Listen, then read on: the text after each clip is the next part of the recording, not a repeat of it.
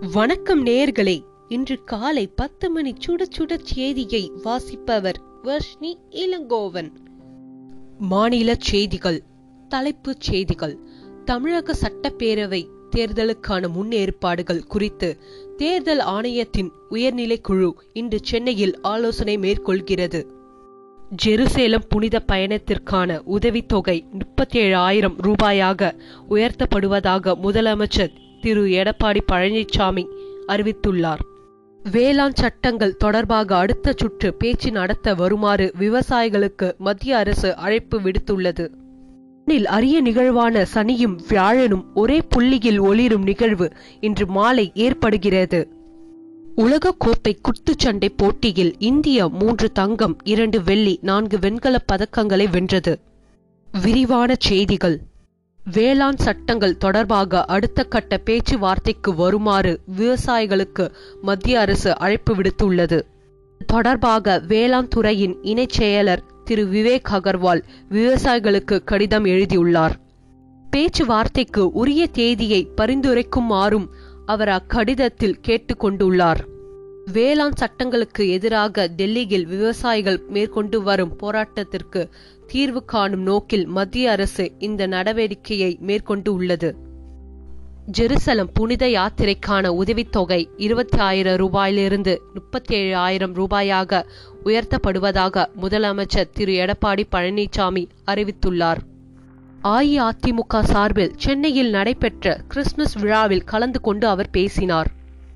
சிறுபான்மை மக்களுக்கு பாதுகாப்பு அரணாக அஇஅதிமுக இருக்கும் என்றும் அவர் கூறினார். கொள்கை வேறு கூட்டணி வேறு என்றும் அவர் தெளிவுபடுத்தினார். அஇஅதிமுகவின் கொள்கையின்படிதான் அரசின் செயல்பாடு இருக்கும் என்றும் திரு. எடப்பாடி பழனிசாமி தெரிவித்தார்.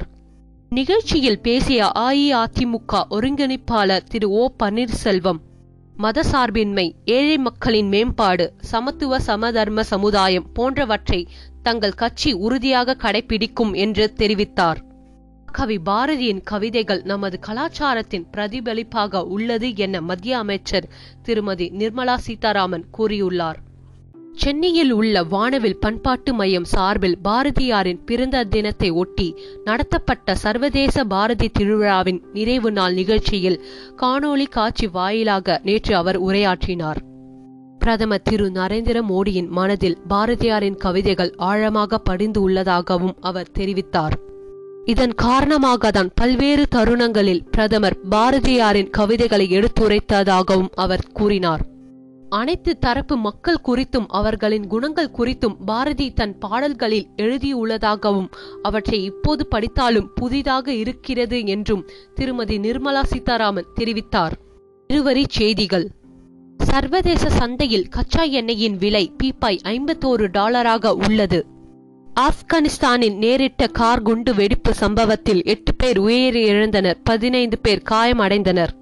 நேபாளத்தில் நாடாளுமன்றம் கலைக்கப்பட்டு உள்ளது பொது தேர்தல் இரண்டு கட்டங்களாக அடுத்த ஆண்டு ஏப்ரல் மற்றும் மே மாதம் நடைபெறும் என்று அறிவிக்கப்பட்டுள்ளது.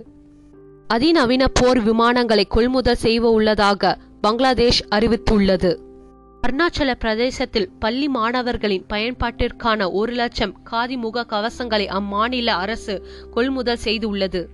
மும்பை மாநகராட்சிக்கு உட்பட்ட பகுதிகளில் இரவு நேர ஊரடங்கு அமல்படுத்துவது குறித்து அடுத்த சில தினங்களில் முடிவெடுக்கப்படும் என்று அறிவிக்கப்பட்டுள்ளது.